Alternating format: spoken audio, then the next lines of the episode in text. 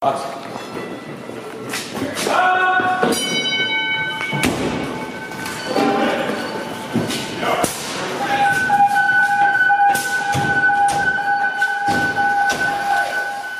Welcome to the Student of the Game Fire Podcast with your host, Danny B. Today's guest is Ben Peel, fourteen years career and volunteer fire experience, a currently a captain on Engine one with the Georgetown Fire and Rescue in Kentucky. Training trustee with the Central Kentucky FOOLS Group. One of Ben's responsibilities outside of being a husband and father is lead coordinator for the Georgetown Fire Symposium. That's right, his own fire department hosts training events for the men and women of their department, allowing for great outside training and lecture opportunities. Ben has a fantastic mindset for the job, and it shows from this interview. With that, I present Mister Ben Peel. Hi, my name is Ben Peel. Uh, I work with the Georgetown Fire Department in Georgetown, Kentucky. Uh, I've been a firefighter for fourteen years. Uh, first two or three years were volunteer, and then career for the last about eleven. Uh, got a wife and two little girls, five and four-year-old. Been married fifteen years, fourteen years. So that's okay. I do the same. I forget. Yeah. Okay. And you said you have you said you have two daughters. Yes, yep, yep, five and four. Yes, five sir. and four. Okay, all right. All right. Yep, Ember and Eliza. So had to all go right. with the fire name for the first. um, uh, I'm not sure if I interrupted you, but how how did you get into the fire service? Yeah, uh, so I kind of got into the fire service. My mother was a nurse uh, for pretty much almost fifty years, I think, uh, working at University of Kentucky in the Children's Hospital, and so she used to see. She talked about the firemen coming in and out of the hospital all the time. I went to school with a lot of kids that their dads were firemen in Lexington, Kentucky. And so it was always kind of a passion of mine. To, it looked like a cool job. You know, everybody sees a red truck going down the road and the big handlebar mustaches. And a lot of the guys I knew were big, strong dudes. So it was always in the back of my mind, but I really liked cars when I was growing up too. So when I got out of school, I wasn't a great guy in school by any means. So I went to trade school and became a mechanic. And while I was doing that, I kind of realized doing your hobby is not great sometimes because, you know, I'd work on cars all day and then I'd go home and want to work on a project of mine, but then you'd be tired. You know, they always say like the plumber has the worst plumbing in the neighborhood. So I didn't really like doing that. So I started looking at other avenues and, you know, probably eleven years ago when I got on, you had to basically have your, you know, E M T to get a fire department job pretty much anywhere around this area. So I started doing that, getting an idea, dabbling in it. And then a lot of guys were like, you know, it's better to have experience to come into the job. So I found a volunteer uh, department that was pretty close to where I lived here in Georgetown, stamping ground on the outskirts, uh, kind of a little community, very small, one station, one apparatus. Uh, but there's a lot of guys that worked from other departments career around the area that lived there. So I kind of got into that, started working with a lot of those guys, and I really found out that I loved the job, you know, making, I want to say they maybe made three hundred calls a year at that department. But every call was like the coolest call ever, you know, in the beginning, it's, you know, starting out. So, right. So I really enjoyed that. And then every once in a while you catch a good wreck or, you know, possible barn fire and things like that. So at that point, I pretty much knew I was going to put all my eggs in that basket. And I just started doing whatever I could, going to getting our volunteer department to send me to outside training classes, trying to network with people, trying to figure out how to get in there. And I would say I probably put in for ten to fourteen departments somewhere around the area, just around the Central Kentucky area, just trying to get my foot in the door. And uh, and then Georgetown called and I got in their process. And man, that was once I got in there and I already knew some of those guys from working in the community, but it was, I, I loved it. I mean, it was the adrenaline rush, you know, as a younger kid, I was kind of an adrenaline junkie. And once I started doing those fires and things like that, it was just, I loved it. It was awesome. It was all I wanted to do after that. Awesome. Awesome. Okay. All right. Uh, for those that don't know, can you tell us a little bit about Georgetown? Uh, how many stations, personnel, your size, call volume, things of that nature? Yeah, we're, uh, I think the city that we cover is about forty-five, fifty thousand. They say we're the fastest growing community in Kentucky, uh, fastest growing city in Kentucky. We have Toyota, which is the largest plant in the nation under one roof that builds Camrys and Avalons, and now they're building hybrids and all this stuff. Uh, we run three stations. We have three engines, one true truck, and then we run a battalion.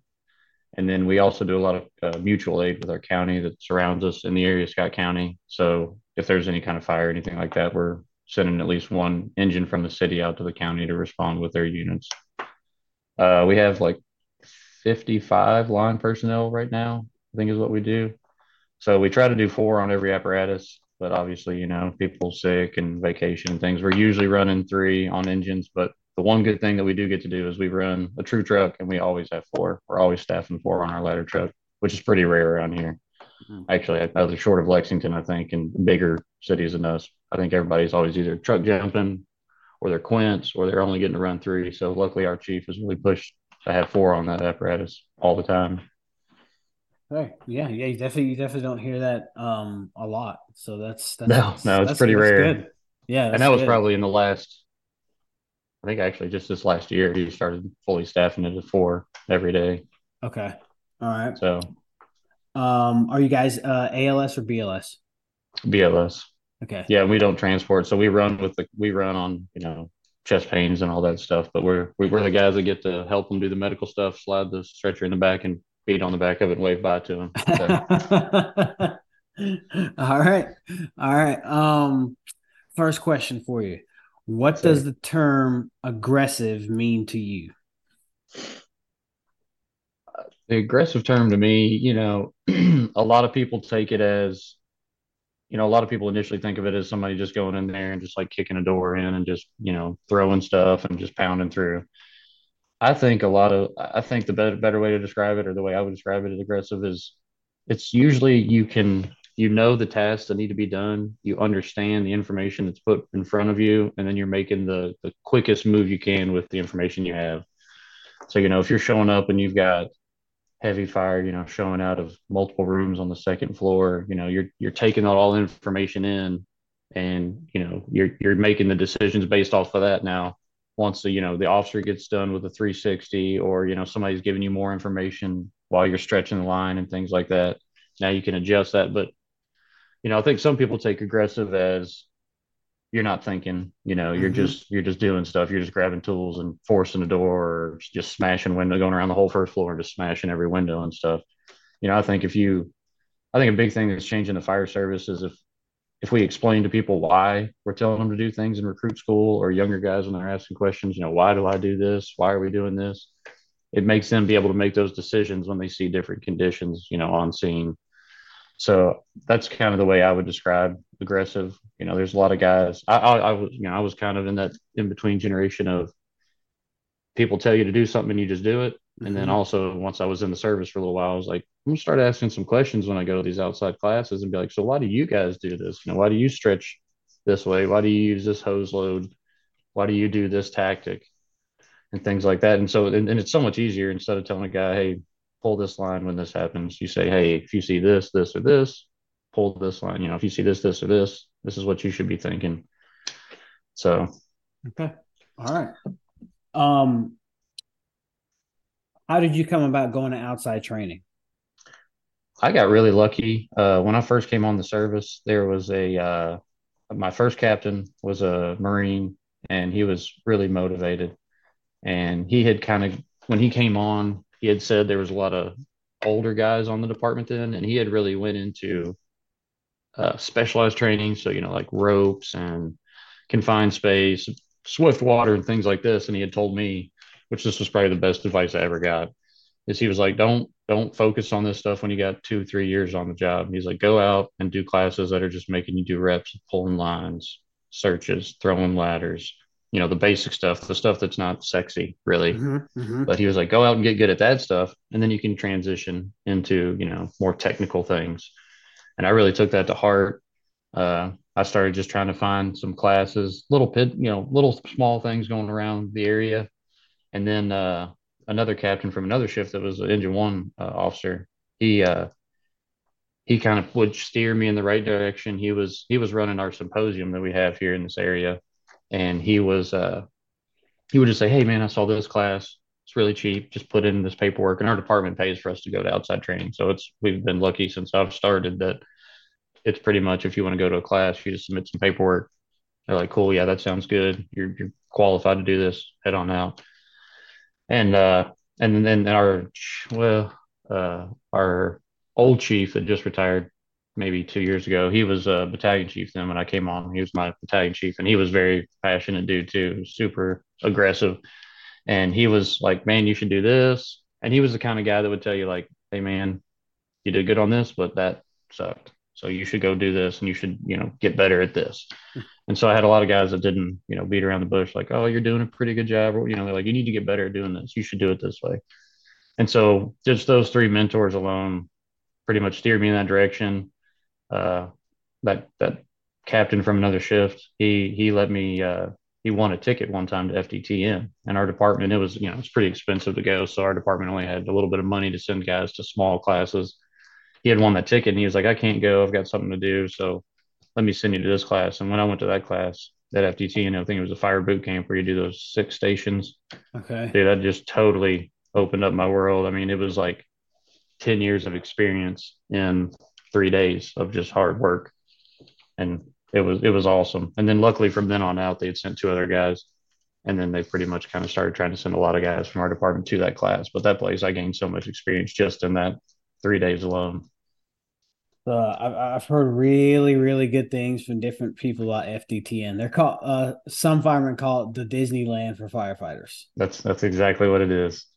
I mean, and, and the thing is, you just get so many reps. Mm-hmm. And, you know, when I was going in there, I think I maybe had four or five years on. So, you know, I'd talk to these other guys, and I'm like, I'm pretty squared away. I got, you know, I got my cutters this way. I'm going to do this when this happens and all that. And then you go there, and you're pretty exhausted right off the bat. Uh-huh. You know, you're trying to force, you know, I think it's like sixty-eight doors or something like that in three or four hours. And you're crawling in smoke and having to put your face right up against the wall, you know, trying to get the, I think you had, you had to do conventional on everything. So you're trying to put the forks up in the door, and you're putting your face right there. And then the dude's just barely pecking on the axe. And I got paired up with a guy from Germany. So when we went to survival and R I T and all that, he had never really done any of that stuff. So I was right. trying to coach him up a little bit, but then also I'm, you know, I was pretty young, and I mean, it's hot in there. Mm-hmm. You're a little panicky, and you're like, what do we do, man? You know, let me get my cutters out. And then you realize your waist strap is over top of your pocket, and you can't get it with your gloves on. And, and you definitely ain't taking your gloves off in there to try to do that because it's way too hot. So, I mean, there's just so many little things that we learned, you know, you know, air consumption, you know, just trying to slow your breathing down when you get a chance to pause and things like that. So, I mean, it was just, it's just so much experience, you know, for smaller departments where you're not running that many fires. Right. You just get so many reps of it. You're like, oh, that did not work. I should try it this way. And those guys, as long as that set's burning at F D T N, you can keep going. They're like, hey man, let's keep going until we burn the set up. If you want to get seven reps and the other dudes are tired and they're shutting down, they'll let you keep going. Okay.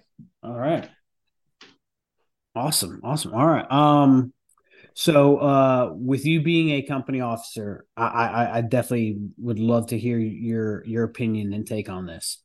Uh, the next question is, should there be a years of service clause for promotion? You know, on years of service, I mean, you know, you've got guys that you could work with that might have been in the service for twenty years, and but, you know, it's their first year over and over, like that saying is.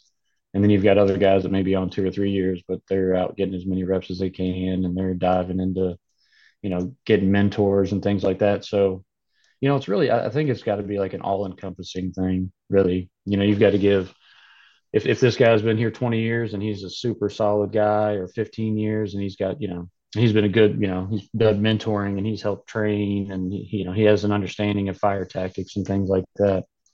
I think that's good.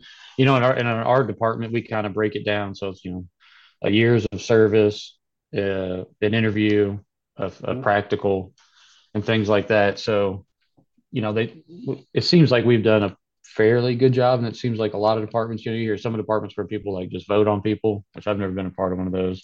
So, you know, and, and sometimes popularity comes to it, you know, comes into it even at that point. You know, the chief might be like, this guy's the guy that does the stuff that I want done a lot. He's the guy that gets it done for me. But I mean, I think years of service now, I, I, you know, I mean, it weighs, like I said, it weighs a little bit, but for the most part, I think you got to look at the encompassing officer or the people putting in for that position. You know, what have they done to get to that point too? Because you may have some dudes that they say you got six boxes to check, and they just check all those boxes a month before the process or something. Mm-hmm. And they slide right in there. And there's this other dude that's been working for three or four years doing this at a slow, steady rate. Okay. So. Okay. All right. Uh, and re- regarding yourself, um, how long did it take for you to go, hey, I'm ready to to move to the next step of company officer? Well, actually, before I state that, how how was the ranking structure in Georgetown? So our ranking structure is, uh, until last year, it, it was, you'd go from firefighter to captain, which would be officer in the, in the apparatus. And uh, and then you go to battalion chief, and then we have assistant chiefs and then chief. Uh, so, but now we actually have an engineer position that they just enacted on our, our, our truck company this year. So it's actually like a promoted position. So all our guys are taught to drive the engines as engineers. So we kind of rotate around in the truck. But then our uh, engine, our truck officers, or our truck drivers is actually a promoted position. So now it's firefighter, engineer, captain. Okay. Uh, it took, I think I want to say I've been promoted probably two, two and a half years. So around like eight and a half, nine years is when I promoted. Okay. And I'd seen a lot of the guys going into it. And I'd seen a couple, uh, some guys went in before me that got, you know, that were younger. But a lot of it was I was very hesitant to go into that position and know, like I've seen, you know, I've seen, I read L O D Ds and I've seen what things happen, you know, when you have just stuff go bad at calls. And so I really wanted to take that to heart that when I was going to get promoted, I felt like I was efficient enough at my own skills to be able to show up on scene and say, you know, this is what we're going to do. This is how things are going to go. Basically, I just had to feel confident in myself, really, is what it came down to before I felt like I could take that plunge. And then, honestly, the first process we did, I did not put a lot of effort into it. I was kind of lazy about it, okay. and it it showed. And, you know, my chief there, my old battalion chief was an assistant chief, I believe, and he kind of told me, he was like, listen, dude, if you're going to be do this, you got to do it all the way. You can't just kind of read the books, kind of take the test, hope that your skills, you know, scenario-wise are good enough. He's like, this, you just look crappy showing up like this. Right. And so that was a good, you know, I mean, it's good to have straight shooters around you too. So mm-hmm. yeah, that's pretty much what he told me. Okay. All right. So you, you got it the second time around. Uh, actually the third. Third. third okay. Time. Okay. Yeah. Yeah. Okay. And they've All slowly right. been, our department's really young, pretty young for the most part. We've had that big changeover in the last four or five years. Mm-hmm. So they've actually kind of stretched out our scenario portion now, where it used to be kind of a, a smaller system where you'd get like one to five points on things. So if you're, you pull this line, one to five on pulling the line, uh, giving a good size up, three sixty. Okay. But now they've actually broadened it out in our process where there's a lot more point values. Like what line did he pull? Where did he pull the line to? Okay. So, you know, it might be twenty points per question now. So it, It's I kind of I mean it's good because we've made it considerably harder, you know, mm-hmm. or not hard. You've, we've broken it down a lot more as we've gone through, so it's good. But I look at some of those guys that are doing the tests now, and I'm like, man, I don't know. Maybe you got to be squared away. You got to do those scenario drills for a month before you're going to go stand down in front of a group of guys and try to run a scene. Okay, okay. And with you getting it the third time, how much, like, I, I pretty much like the fact that you you didn't get it the first time, but granted, you did admit you didn't really apply yourself. But after yeah. applying yourself and not getting it the second time, what made you continue? Because, you know, sometimes you have people uh, or or individuals in this field where if they don't get it, you know, they're like, screw it, I'm done. You know, they get all upset. But what kept you, what was your driving force to just keep going to get it until they told you it's yours? Uh, the second time, you know, it stung real bad. You know, I mean, as much as I try to not have an ego, you know, mm-hmm. a lot of firemen are type A. I'm very type A. So I was, you know, I was like, can't believe this. Can't believe these guys beat me out. Went, you know, sat down and talked to the chiefs, and they were like, you know, they, they're like, here's what you did on this. And then they were like, you know, if you look at this, this, and this, this is what you didn't do right. So, you know, it probably took me a month or two to just swallow that and sulk for a while. But a lot of what kept me going is I knew, you know, luckily there was a lot of guys around me at our department that were like, hey man, you know, keep trying, you, you know, you, you bring a lot to the table. But, you know, I, I had a hand in doing like recruit training and things like that and on shift training a lot. So, and I think really, I mean, I, I'm not one to quit for the most part. So, I mean, I, I knew what I needed to improve on. I like a challenge. Uh, so I just started doing a lot more on scenarios, and then I really tried to do really well on the written test. I've never been like a great book guy or, you know, school guy. Right, right. So sitting down and reading two, three thousand pages of information and taking notes and things. And then other things, I'd reach out to guys that had already passed the promotion process. The first, you know, the second time I didn't really get a lot of input. I kind of thought I knew what to do to get promoted. Okay. And then I realized the humble, you know, gotten kicked in the butt. Hey, I'm going to go to these guys that have already passed. What did you do? What did you do? You know, some of the guys would be like, hey, here's how I studied.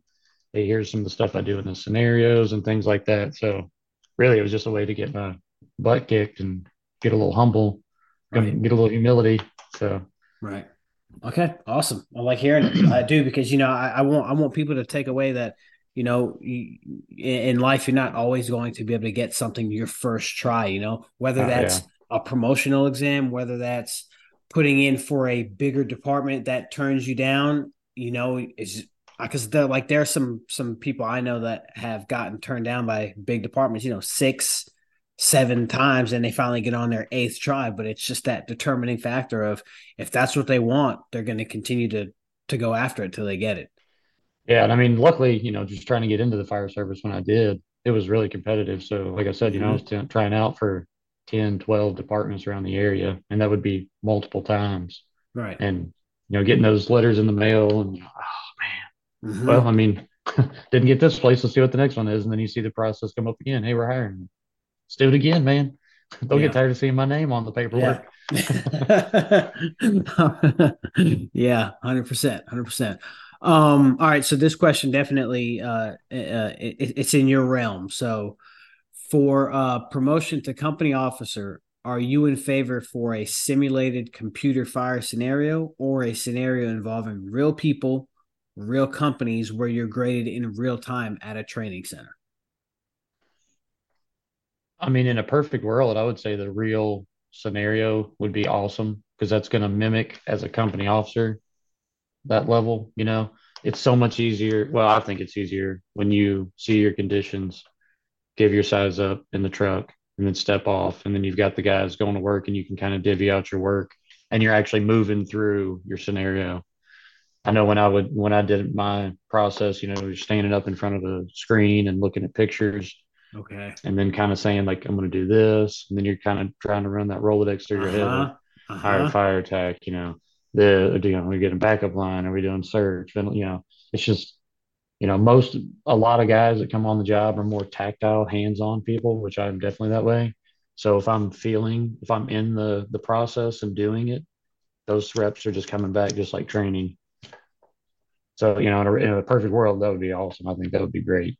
Okay. Now I can see when you move into more of a, a comp, you know, a shift commander, like battalion chief, I could see where maybe that would play a little more into it, because you're kind of standing back and observing the picture. Because mm-hmm. I've started doing a little bit of write-up time at my department to be able okay. to write up as a shift commander.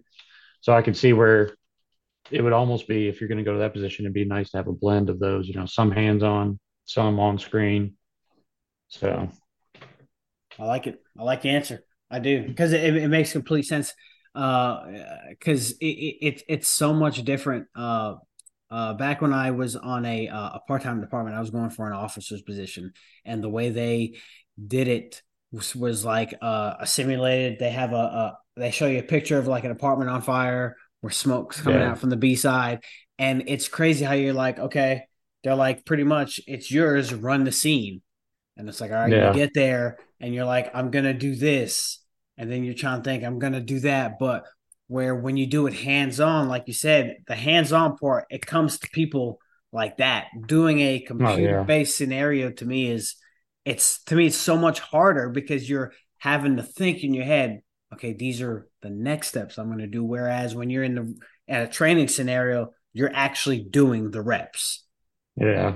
And so, I mean, you know, that took me a while just as a company officer getting used to just standing back a little bit. And, you know, I, I've, I've always wanted to be the worker.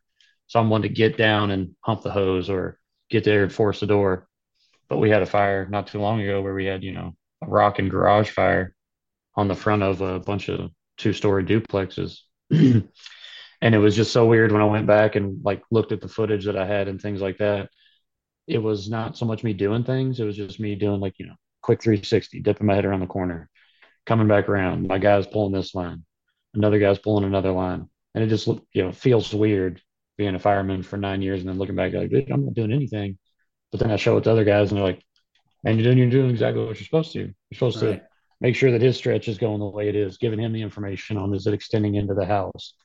Uh, this other guy's got kinks in his two and a half. He's not, he can't come off the two and a half to fix that kink. So you got to get out there and fix that, you know? So it's so weird just staying, you know, you just slowly start migrating out of the picture, you mm-hmm. know, the, the higher you go in the process. Right. So it's just right. a weird thing for guys that are hands-on. Okay. It's been a hard learning curve for me. um, with you riding the engine most of the time with three, you, you as a company officer find yourself where you're, you're going to have to help your fireman stretch, make that oh, yeah. push, yeah. do that search. So how much, how much, how much, um, how much harder is that on you instead of just going, hey, I'm going to stand back and let my guys work, where it's like, no, if I do that, the only guy that's on the line is having to do all the work. Yeah. Well, luckily on that fire, we were riding four. So I had two guys in the back. Okay. So that made it a lot easier. And me and my guys went back after that fire and we talked about, you know, if, if we had had only three, we're like, my driver's going to have to, I was like, I mean, you're going to have to be the dude that's pulling this line.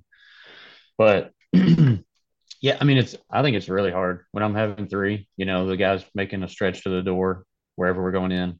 And then I'm trying to get an idea of conditions and maybe giving him little information as I come back from my three sixty.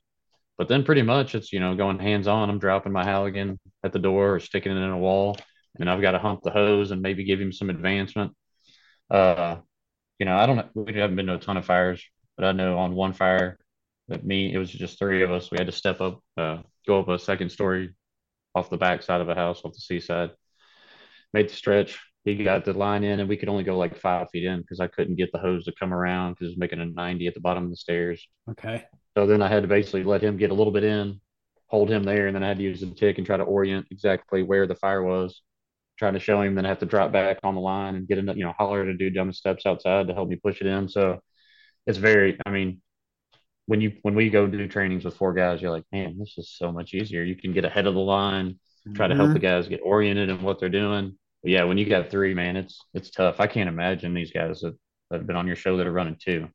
Two, I'm telling you, man, anytime I hear two, I'm like, just two. They're like, just two. Yeah. It's crazy. Yeah, I mean, that's, that's crazy. Yeah. And I mean, we're pretty lucky too, because our engine companies are, you know, one to two minutes behind each other. I mean, we're okay. all on top of each other real quick.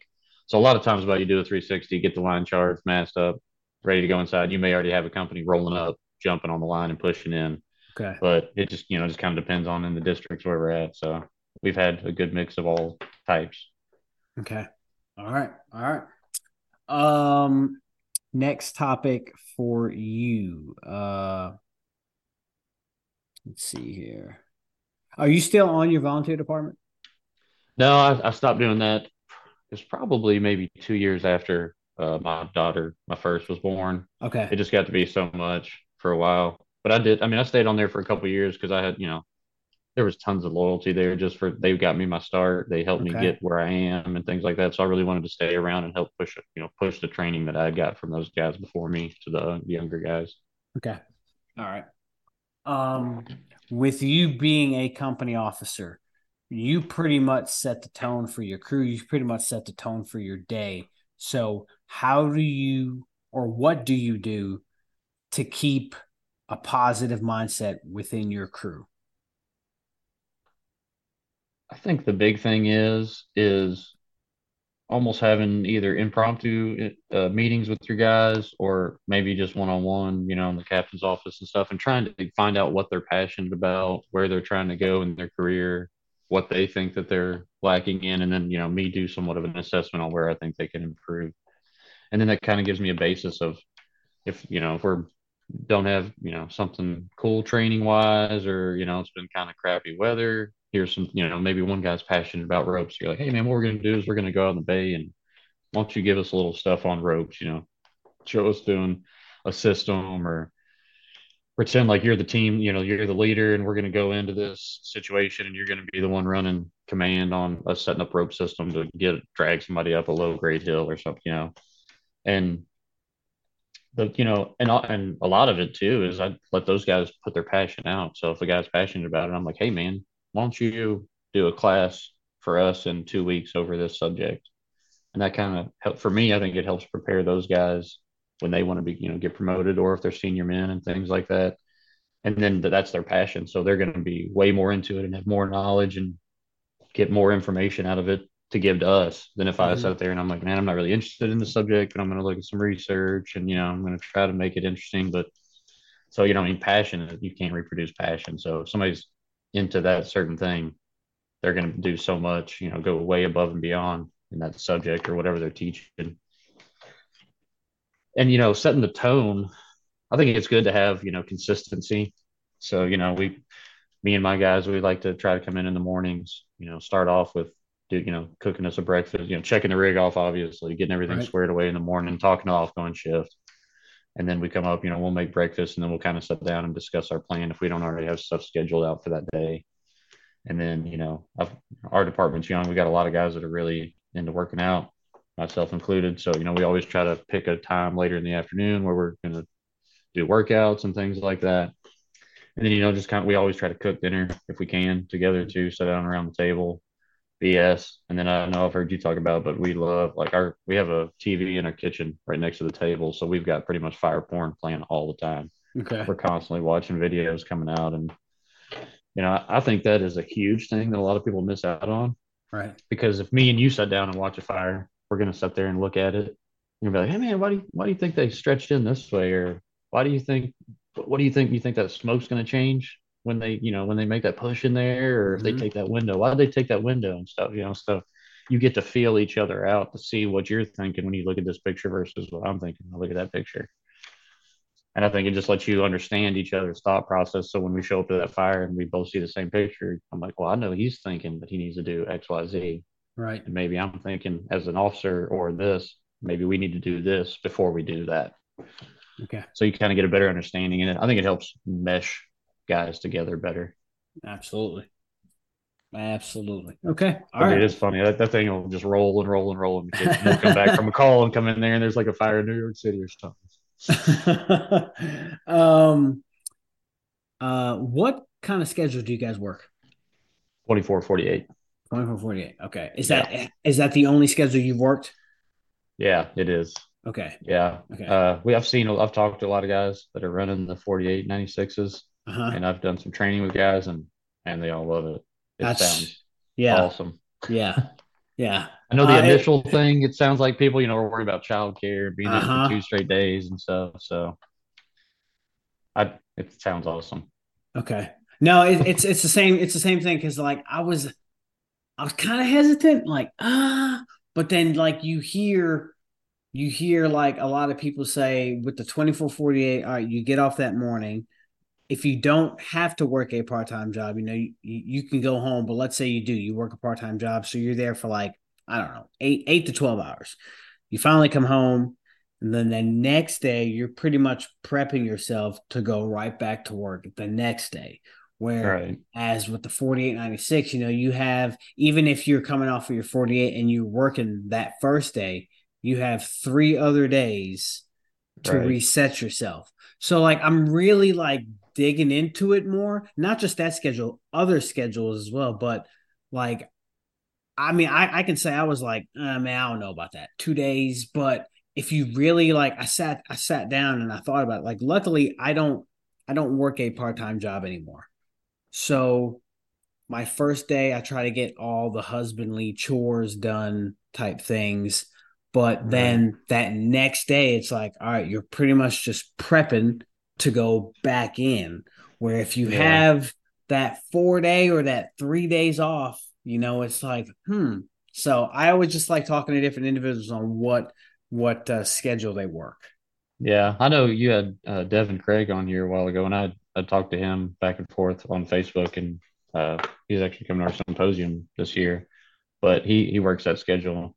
And he was kind of explaining it a little bit to me and I was like, how does it work, you know, with the training and stuff? Cause when I tell our guys about it, like, well, yeah, we're going to have to train for two straight days two in a row and uh-huh. make these calls. And I'm, I'm like, yeah, but they said, you know, I mean, it's a learning thing for the Chiefs too. They realize, you know, it sounds like a lot of people you'd come in, you do your, you know, you do your training and you do like, you know, pub ed and stuff like that, maybe on the first day. And then the second day is more, hey man, clean the truck, make sure your stuff's ready to go, do your stuff and stay in house and just make calls. You know, they kind of, it seems, it sounds like most departments try to let up on the second day. Right. So. Right. Yeah. No, I, I'm, I'm definitely, I'm definitely more and more intrigued on that, on that. Cause I mean, I, all, all I've worked for the past sixteen years is twenty-four forty-eight. That's all I know. Yeah. Yeah. Um, uh, uh a bigger city net next to Charlotte does, like, I don't know what they, they, we, they call it the Charlotte schedule. So it's, hopefully I don't butcher it. It's twenty-four on, twenty-four off, twenty-four on, forty-eight off, twenty-four on, twenty-four off, twenty-four on, and then you're off for four days. Sounds like F D N Y. So it's, it's, and I hope I didn't butcher it. It's something to that no. nature. And then um, talk to some buddies up north. D C does twenty-four seventy-twos. And I'm like, I kind of yeah. like that one. Oh, yeah. That, I'm sure that's what everybody would want to do. But, but to that's usually do that, a city coming off a lot of money. Yeah. But to do yeah. that, you got to hire a whole nother shift to do it. But yeah. I, I would say as, as, um, as uh, time keeps going on and we're getting more and more, people are collecting more and more data and information, I think at the end of it all, a lot of departments are going to switch because as calls increase, especially E M S calls, as as those yeah. calls increase within jurisdictions and departments, the the the strain of, you know, I, I've talked to guys that they're running a couple thousand calls, man. Like after midnight, yeah. they're up ten times, you know, and then yes. they're yeah. there's just, you know, the sleep deprivation, the how the mind works. I think after a while, studies are going to show, hey, it's really beneficial for your personnel and your manpower to go to this. I, I think we'll, we'll we'll start seeing a, a, a different trend on that. Yeah, and I mean that's a big thing too for us because you know we don't run, you know, we're not riding in ambulances either, mm-hmm. so we're not making the exorbitant amount of calls that they are. You know, I mean, I think our engine company, I think we're running like thirteen hundred calls a year or something. I think our department's like thirty-six ish, maybe four thousand this year. I haven't seen the okay. numbers yet, but okay. So, I mean, you know, we're not super, super busy, but I can see where if you're running twenty calls a day on an ambulance, dude, you're going to be destroyed after a forty-eight of, you know, forty calls in two days. I mean, right. that's insane. So right. I could see right. if you were in that kind of department, then it would be a whole different game. So Right. Right. Okay. And, you know, firemen tend to exaggerate too, you know, sometimes it's like, yeah, well, yeah. you know, what happens if we're busy? Okay. Well, what's busy? Uh, yeah. like yeah. two calls after midnight. Yeah. It's not yeah, really yeah, that yeah. busy compared yeah, to other people I've I've talked to. Like some of us like to stretch it just just a tad. You know yeah. what I mean? Yeah, I know some buddies that work in Lexington, and you know they talk about their ambulance with back on the apron, and they're out the door again. Like they never right. see their firehouse. Right. So right. Okay. That's a whole nother ball game. Absolutely. Absolutely. Um, which characteristic to you holds more weight? Years of service, education, work ethic, or on-the-job experience? And it can be more than one. I would say the big thing would be off the bat work ethic, just because you, I mean, it's it's super hard to instill that in people. And, you know, within meeting somebody in a short amount of time, you can usually tell if they're a hard worker or not. Uh, you know, we do a lot of stuff, or I do a lot of stuff with the Fools here in, in Central Kentucky. Mm-hmm. And you can, we'll have training set up, or I'll just be organizing stuff for people. And you can, you can see the guys that are, the difference between the guys that are running over to the cooler breaks and getting water and passing out, you know, ten, twelve waters to people. And then there's the other guys that are just shedding their gear, like laying down, like, you know, like, oh, I can't do anything. And, and I mean, you can just see it right off the bat. And that's, I mean, for me, when I've seen recruit classes and things at our department, you can't really teach that. Right. You know, the, the guy that walks by a piece of trash in the bay, he's going to pick it up and throw it in the trash can versus the other dude that walks by and is like, somebody else will get that. Mm-hmm. Mm-hmm. And, you know, and, you know, the on-the-job experience was one of those that I struggled with when I, you know, was looking at being, you know, getting promoted because you can't, you know, the big thing for us is we can't make calls. You can't make structure fires. You know, like, man, if I wait three more years, I'm going to get twenty more fires and then I feel like I'll be ready to get, get promoted. So on-the-job training, you know, is so imperative, but you can't make it happen. So you have to go to outside training, at least for us, where we're a smaller department. So you've got to go out and have these guys that do make three times as many fires as you do, teach that, give you that two or three-day information that they learned in ten years on two hundred fires that you can get in a couple of days because you only go to four fires or, you know, ten fires a year. Mm-hmm. And so, you know, that's what, that's a big thing I picked up from just the training aspect is, you know, if this guy makes more run or he's, or he gets to ride a ladder truck for twenty years, he's going to teach me so much stuff on the truck company that I'm not going to be able to learn in my twenty years at a smaller department. Yeah, I like it. I like the answer. Um, you mentioned your Fools chapter. So uh, what do you teach? Like, what is your, your, your, your niche? My niche would, man, really, I'm, you know, for the most part, once I got into the fire service, like this became my hobby. So before I had kids, for probably ten years, I was going to, you know, five to six trainings a year and okay. doing all kinds of outside classes and stuff. So, I mean, the thing that I'm super passionate about currently would probably be search. Like I'm really into this search and just, you know, trying to figure out, because that's like one of the hardest ones to reproduce, you know, mm-hmm. getting ahead of a line with no protection in a house that you've never been in with, you know, potentially windows failing around you. You know, you don't know where the fire is, you know, heavy smoke or heavy heat. Those things you can't really reproduce on a training ground. So for me, I really try to like extract all the information I can from people that have, you know, made lots of searches as a truck company or, you know, off a hose line or just searching in general, you know, as an engine company stretching in.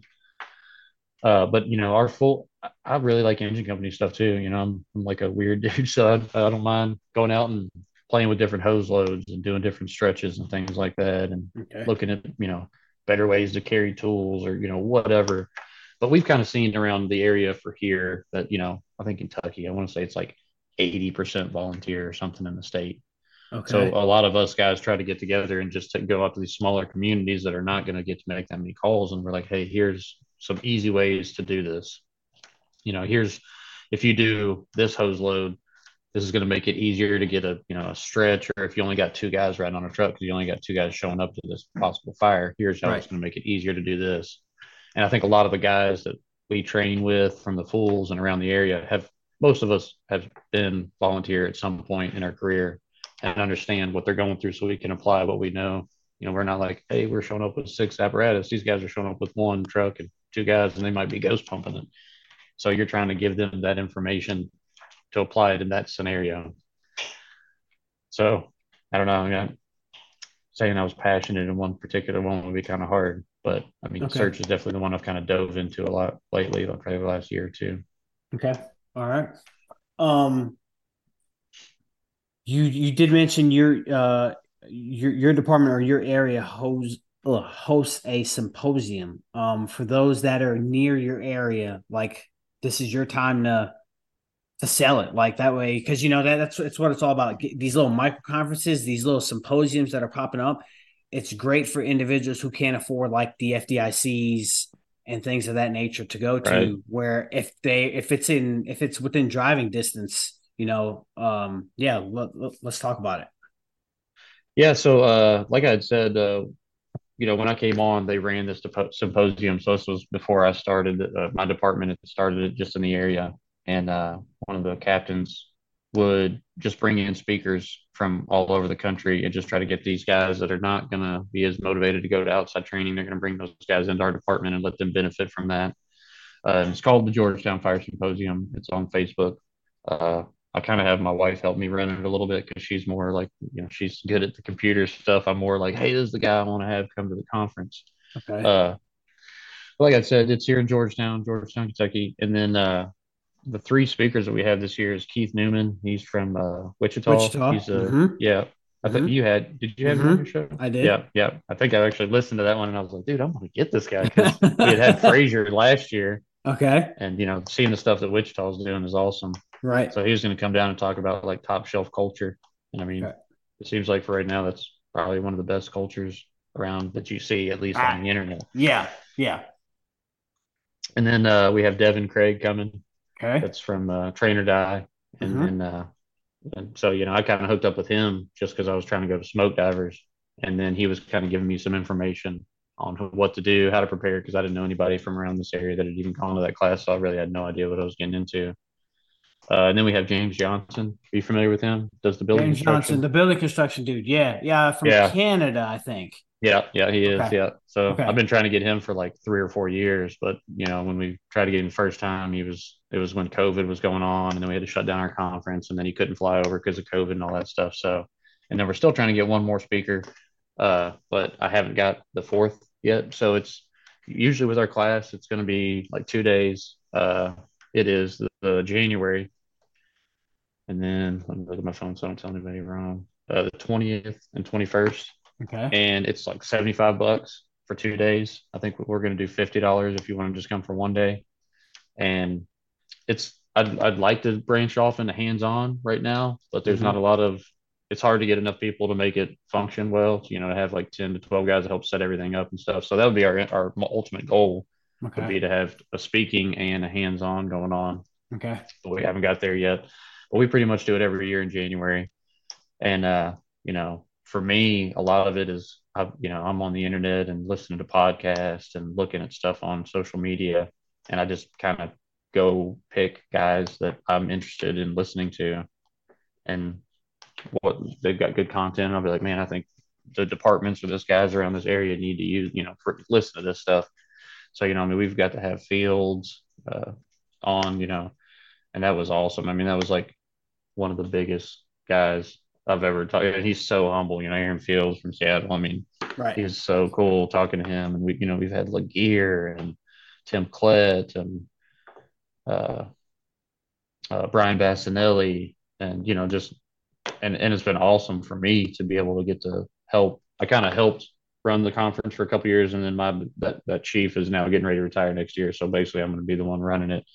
Okay. And so it's been awesome because he's kind of let me just do everything. And he's like, hey, man, don't mess this thing up. You know, uh, don't forget about this thing.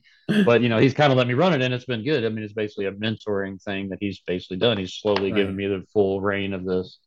But I love it because you get to go, you know, when they, these guys come in town, go pick them up from the airport or whatever. And you get to just talk to them and listen to these stories that they're telling you and get all these nuggets from them. Uh, mm-hmm. Chief Scott Thompson from The Colony mm-hmm. brought him down. Talked to him, took him out to dinner, and talked to him for like two hours.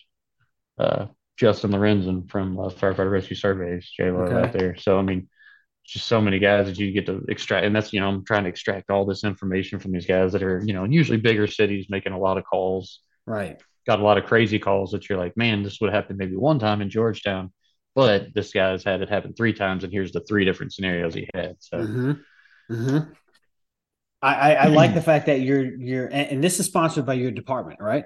The, the symposium. Yeah, yeah. So it's a, our department does. Yeah, they put a large portion towards it, and then okay. our uh, county department also usually gives us money to help run it. Okay. And then uh, and then we get sponsors from like vendors and things, like little little amounts there. But the big thing is, you know, we usually, you know, we're not. It's not like I'm making money or anything. So we usually just get enough to have guys come to it. And then roll into the next year, maybe do it a little bit bigger or better, or eventually maybe at one point we'll be able to branch it off and do like a hands-on with that. So, but yeah, that's the big thing that was scared me is just running a conference. You know, I mean, it's not, ours is not by no means huge, but it's just very daunting when you're a new guy and they're like, all right, man, go after it. You know, call these guys, get them scheduled, get the, you know, hotel rooms, do this. And you're like, man, what if I mess up something? No, and that, that's awesome. That's awesome to hear. Uh, that your department sponsors that, man. That just goes to show you right there, like they, they, and I don't want any other department to take this the wrong way, but like they care. They see the value of bringing in different chiefs, different firemen, different captains, everybody with different perspectives. Where this, they're they're all trying to accomplish the same mission of having a love for the job. So like that's kudos to Georgetown because that's awesome. Yeah, I mean, we've been pretty spoiled. I mean, we haven't had a, a training center per se. We've had like a couple connexes stacked behind our station for a couple years. And then our chief was just able to get us like a piece of land that the city has. And now it looks like the city is going to be giving us a decent amount of money to build like a nice sized training center. Awesome. So, you know, that, I mean, and our chief's already telling me, he's like, hey, man, when we get this built, I want to have the symposium, have hands on classes at this location. And then at this other location, you can do the speaking events and stuff. So, I mean, they're super supportive of it. I mean, he sees the benefit of it. You know, you bringing these guys in, you're going to get guys more information. It just makes your department better as a whole. Mm-hmm. So mm-hmm. no, no, you're right. It, it is, it is, and it's it's um it's funny you mentioned his name. I actually get to see him next week. I'm taking uh Nozzle Forward class with Aaron Fields. Oh yeah, next next weekend actually. It's it's a two day class. Uh, I'm looking forward to hearing his lecture. Um, yeah, I'm just because I've heard nothing but great things oh, about yeah. Nozzle Forward class and how I, I've heard him speak on many different platforms, but it's like the way he talks and how he talks, it makes me feel like I don't really know shit. Like it's yeah, just, yeah, yeah. And, and he's no, so humble too. Right, right. No fault to his own, but just the way yeah. he articulates what he's trying to say, it's like, man, you know, like I thought I knew a little bit about this stuff, but man, I don't know jack. Like this is crazy. And the you know the funny thing is, like, just talking to him on the phone and getting him to come to our symposium a couple of years ago, like he has. You know, you think he's just like, you know, the information you get from him is, you know, hose advancement and how to, you know, advance, how, you know, do it easier and all this stuff. But the the, the detail he's gone into of how to teach people, mm-hmm. like the way he breaks that down, that's the best information that I've ever had. You know, just the way he's talking about how to get guys to understand stuff, how to use a common language between the fire service, how we're kind of screwing up on that. Yes. 'Cause I might call an ambulance this, you might call it something else, you know, uh, you know, people are saying I'm laying one hundred foot of five inch down. Other dudes call it sticks, you know, and all this different terminology. So just, I mean, he's, he's a super smart dude. I love his stuff, dude. Every time he has podcasts or something, I'm eating it up, man. I'm oh, absolutely. Listening for three hours or something. Absolutely. Absolutely. And like I said, I can't wait. I can't wait to hear his, uh, his lecture portion um, and, and getting down and dirty. 'Cause everyone that I've talked to that's taken the class are like, you're going to be tired. You're probably going to be sore. Oh, yeah. I did myself a favor. I listened to a buddy. He's like, hey, man, if, if if anything, listen to this. Go buy yourself some true volleyball knee pads. They're like, yeah. the knee pads on your turnout gear aren't going to do crap with this class. No, so I true. went out. I yeah. got me a nice pair. I will put them on underneath my turnout gear and rock on. Yeah, dude, it is a tough class. We took it. Me and my brother-in-law and another guy took it up in Columbus probably five or six years ago. And okay. I mean, it. It is, it, it'll work your dick into the dirt. You'll be right. tired. That's right here. And it's just like, yeah. okay. And everyone's like, but it's good. It's fun, but it, it's hard work. And, you know, yeah. if it, it, it, I'm I'm actually, oh, yeah. I'm looking forward to it because that's the whole, the, the only way to get better is to get down and dirty. Yeah. Dude, mutual suffering is like after you or guys are just dog tired, your arm, you can barely hold your arms, your legs are burning. You know, they're like, we're going to make another push with this two and a half down this hallway. Dude, I had my brother-in-law who used to be a football player for a college around here, and he was pushing me down this hallway. We're flowing two and a half, and I'm basically just riding the two and a half, just working the hell out of it, going down the hallway. And there's three, four inches of water, and all we were doing, I wish we had it on camera because we were just sitting there hooting and hollering, like, hell yeah, woo! He's just shoving me down that hallway. It's okay. just so much fun, man. Okay, I'm looking forward, man. Looking forward. Um, uh, before I let you go, is there any... Uh, I, I like to I like to tell the guests that it's it's it's a it's a podcast I created, but this is your this is your platform. This is your time to say anything that you want to say to anybody out there listening. Uh, so I, I'll let you have it. The only thing I could think of is I know I'd uh, I'd talked just a little bit about it, but was me going through the process of the Smoke Divers program in Indiana. And I know a lot of guys, it's it's kind of caught on. Like a lot of guys are starting to notice, like going through the Smoke Divers process. And it's the same, you know, it's the Indiana, Oklahoma, and then Georgia Smoke Divers. So uh, me and another guy got to go to it last year in Indiana. I think it was in March. And man, that was such a humbling experience because, you know, me and the guy I was with, we were working out, you know, we, I talked to uh, Devin Craig. He had gotten, given me a lot of information. They they send you workout programs and how to kind of set yourself up for success. So, you know, not to sound cocky or anything, but, you know, when I was going into it, we had worked out for, you know, six months, you know, we're doing gear workouts, we're doing, you know, burpees and push-ups and mountain climbers and stuff, you know, running flights of stairs for hours. We had done all this stuff, and I was kind of used to being pretty successful when it came to any type of fire training, you know, after doing maybe one or two, three reps, you know, something like that. It it wasn't super, super, you know, we would we get pretty, you feel, feel pretty good and confident at it. So me and him both kind of go into this process and we're like, all right, we're going to do this. So, you know, we show up day one or actually, I'm sorry, we show up the day before because you actually have to do a tryout to make it into the class. Okay. So we start doing this tryout. So feeling pretty good. So I start doing a, a, a hoist. Man, my arms are burning. And I'm like, dude, I, I've been doing this for a while. Why am I freaking out? You know, I think a lot of it was nerves and, uh, I don't know, honestly, but I'm, I'm struggling just trying. I'm like, I don't think I'm even going to make it into day one of this class. Mm-hmm. So I go through it, do it a second time, passed. So we're both in. Uh, and the next day comes, you know, we start getting into it. And, you know, I mean, I don't know how familiar people are with it. And I did not make it very far in this process. I made it into like the middle of day two. Uh, and it was, it, it, I mean, it was just heartbreaking. I mean, I remember when those guys basically told me, they're like, you know, you're going to, you're going to, you're going to fail out on uh, physical. Like you just can't hang with the rest of the group. Like you're, you're slowing us down. So I was trying to push it towards, you know, day two in the morning, we're doing P T workout in full gear and all that stuff. The environment you're in is just like exactly what you think it is. It's, you know, you know, you got these dudes that are big jack dudes that are in your face, just screaming at you, just telling, you know, keep doing it, keep doing it. I mean, it's, you know, it seems, I've never been in the military, but it seems very militaristic, you know? Yeah. And so they, they say basically like, you're out, you're, you're not hanging, you know, hang your webbing up, walk back. So I get back there and, uh, you got to do like a little interview as you leave and stuff to get information. So they want to know, you know, what, what, what was holding you up, how things go and all this stuff. So I'm explaining it to him and basically did. I just like, once I shed my gear off and I'm like, you know, physically totally exhausted mentally, dude, I just started crying. And this, one of the instructors came up and he's like, dude, you, you were doing awesome. You killed it. You know, most people never make it, you know, the first, you know, or the first time they do this. And I was just so heartbroken that I didn't pass. So we go in there and I talk to them. These guys are giving me, and all the guys are so awesome. They're all want you to succeed. You know, they're always coaching you up after, after the fact, you know, in the right. beginning, they're basically, they're, they're, they're trying to mess with you, man. You know, they're going to see where you're going to crack at. Right.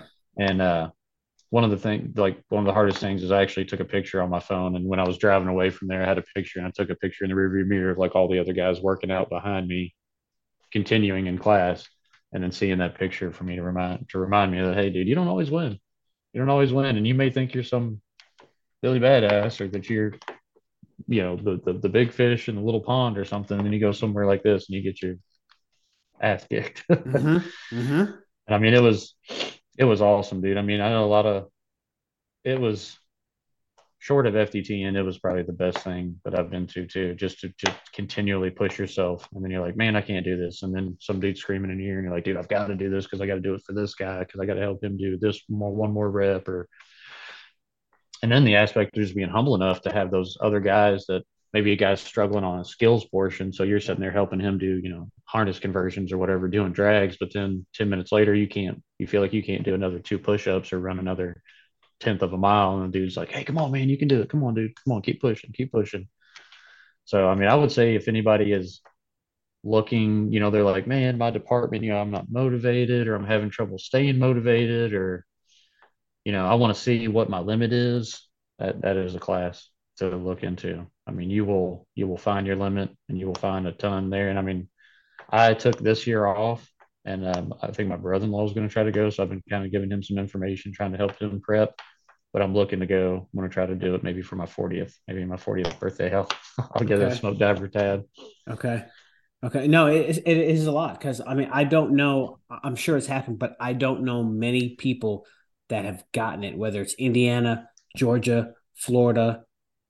I think there's one more that I'm missing.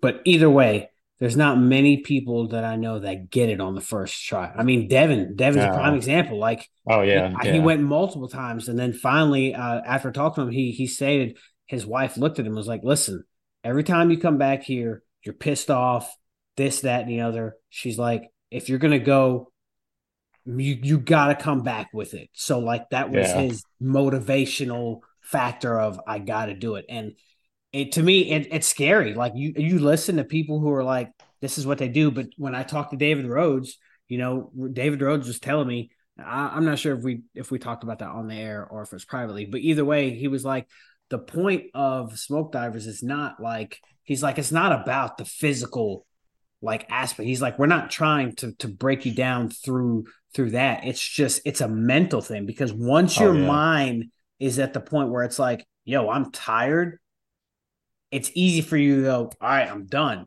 But if you can learn to just like push yourself to go that extra mile, like, and I'm not a smoke diver, but like, I know when I incorporate my workouts, whether I'm wearing like a couple layers of clothing or I'm wearing my gear and I'm like, all right, I kind of just want to unzip it and stop. It's like your mind goes, no, stop, because you can't yeah. do that in a fire. You have to make that push. Do at least one more round. If you can tear yourself to just keep going just a little bit, every day becomes more and more and more. So I salute you for even sharing that, because that right there, that shows you're humble, because we have a lot of firemen that aren't humble. They they they portray yeah. the Billy Badass mode, and secretly, deep down inside, they have issues that they're not open to talk about. But the fact that you are, man, just shows right there, like, you know, people don't want to share their failures. And that's what, that's the whole yeah. part of learning and growing, is sharing and learning from those failures.